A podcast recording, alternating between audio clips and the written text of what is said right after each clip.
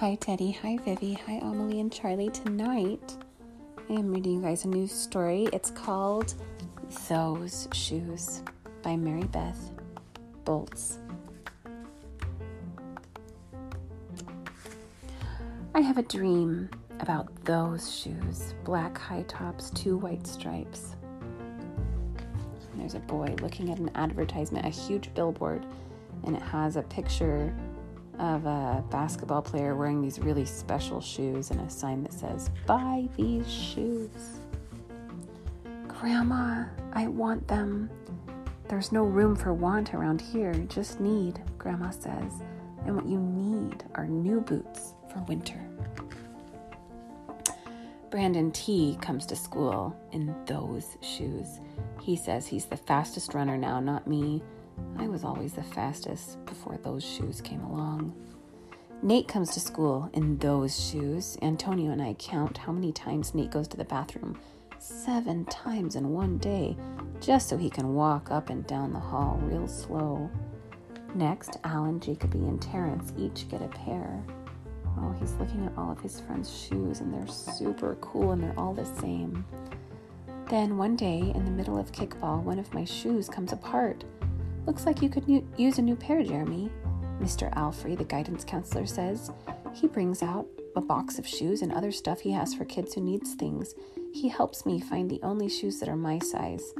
Velcro, like the ones my little cousin Marshall wears. They have an animal on them from a cartoon I don't think any kid has ever watched. When I come back to the classroom, Alan Jacoby takes one look at my Mr. Alfrey shoes and laughs and so do Terrence, Brandon T, and everyone else. The only kid not laughing is Antonio Parker. At home, Grandma says, oh, How kind of Mr. Alfrey. I nod and turn my back. I'm not going to cry about some dumb shoes.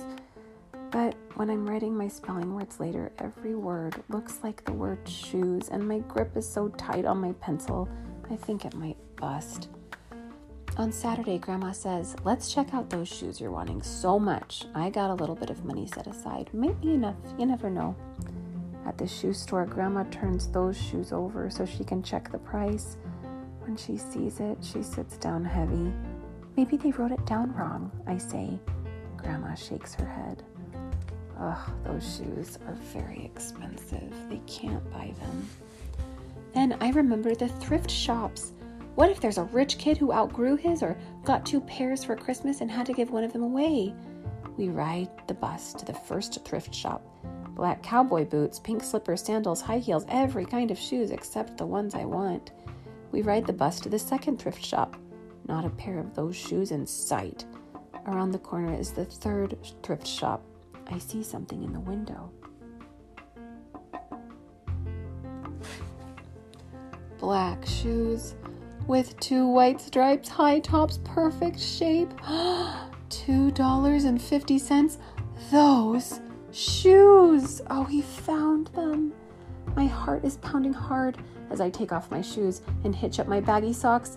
How exciting! Grandma says, What size are they?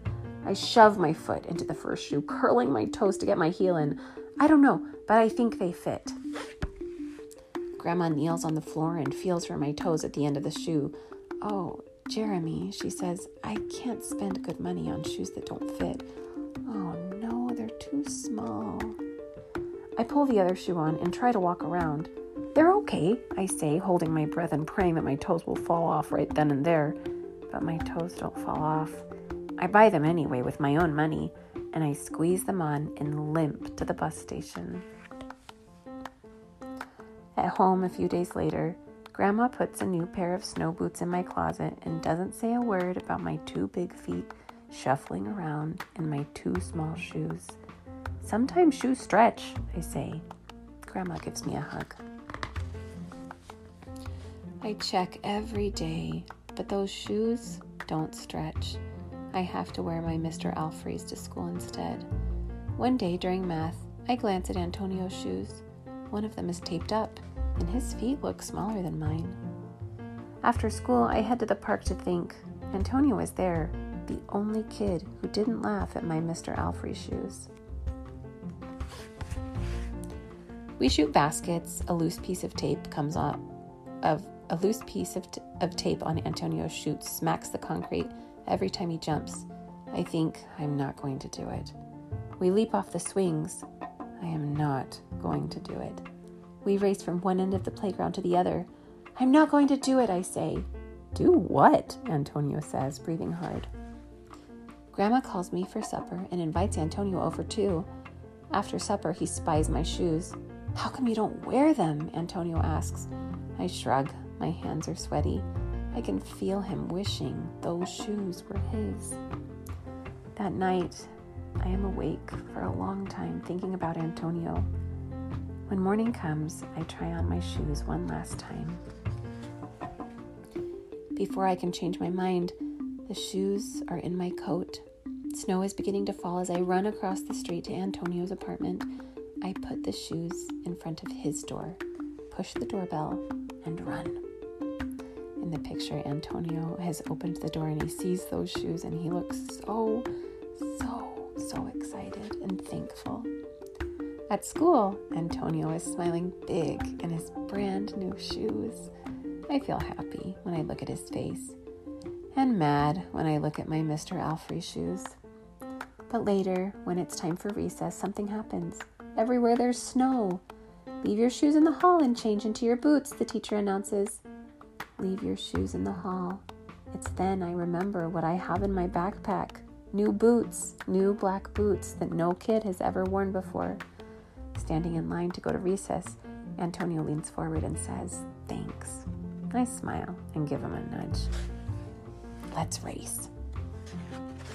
The end. Oh, I love this story.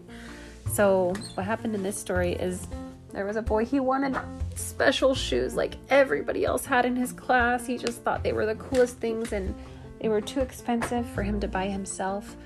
But then he found some at a thrift store where you can find things that are used for less money, and he bought them even though they were a little too tight. But they weren't really a little too tight, they were super duper too tight. They hurt him to wear, and his friend, who has been really sweet to him, a really good friend, he also needed some shoes, and he also thought those shoes were really special. And so the boy gave his friend those special shoes. It's just a nice story. He was looking out for his friend, and his friend was looking out for him. It's just a good one. Those shoes. I hope you guys are having a wonderful rest.